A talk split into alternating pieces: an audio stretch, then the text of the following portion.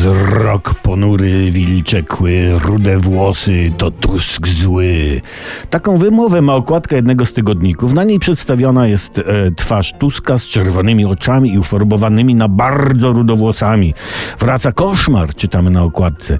Niektórzy mało wyrobieni artystycznie zarzucają, że Tusk na okładce jest rudy, a przecież pan Donald już lekko siwieje.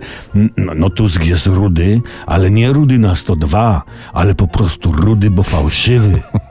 Taka jest wizja artysty, twórcy okładki, który poprzez zabieg farbowania na rudowłosy i czerwony oczy wyraził, jak to prawdziwy artysta, prawdziwy charakter odmalowanej postaci. To jest prawdziwa sztuka, to jest prawdziwy Tusk. Zły, knujący, ohydny rudy o czerwonych oczach.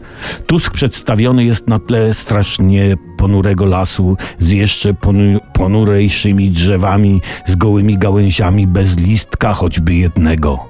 Tam za tymi drzewami, tego nie widać na okładce, ale tam za drzewami czają się tego okropnego tuskowego lasu, czają się też pederaści, geje, ekolodzy i kto wie, może nawet murzyni w pończochach na gołe ciało se zdajecie sprawę?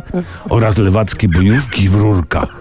Nie chodźcie czerwone kapturki przez ten las, bo was Tusk kłami zeżre.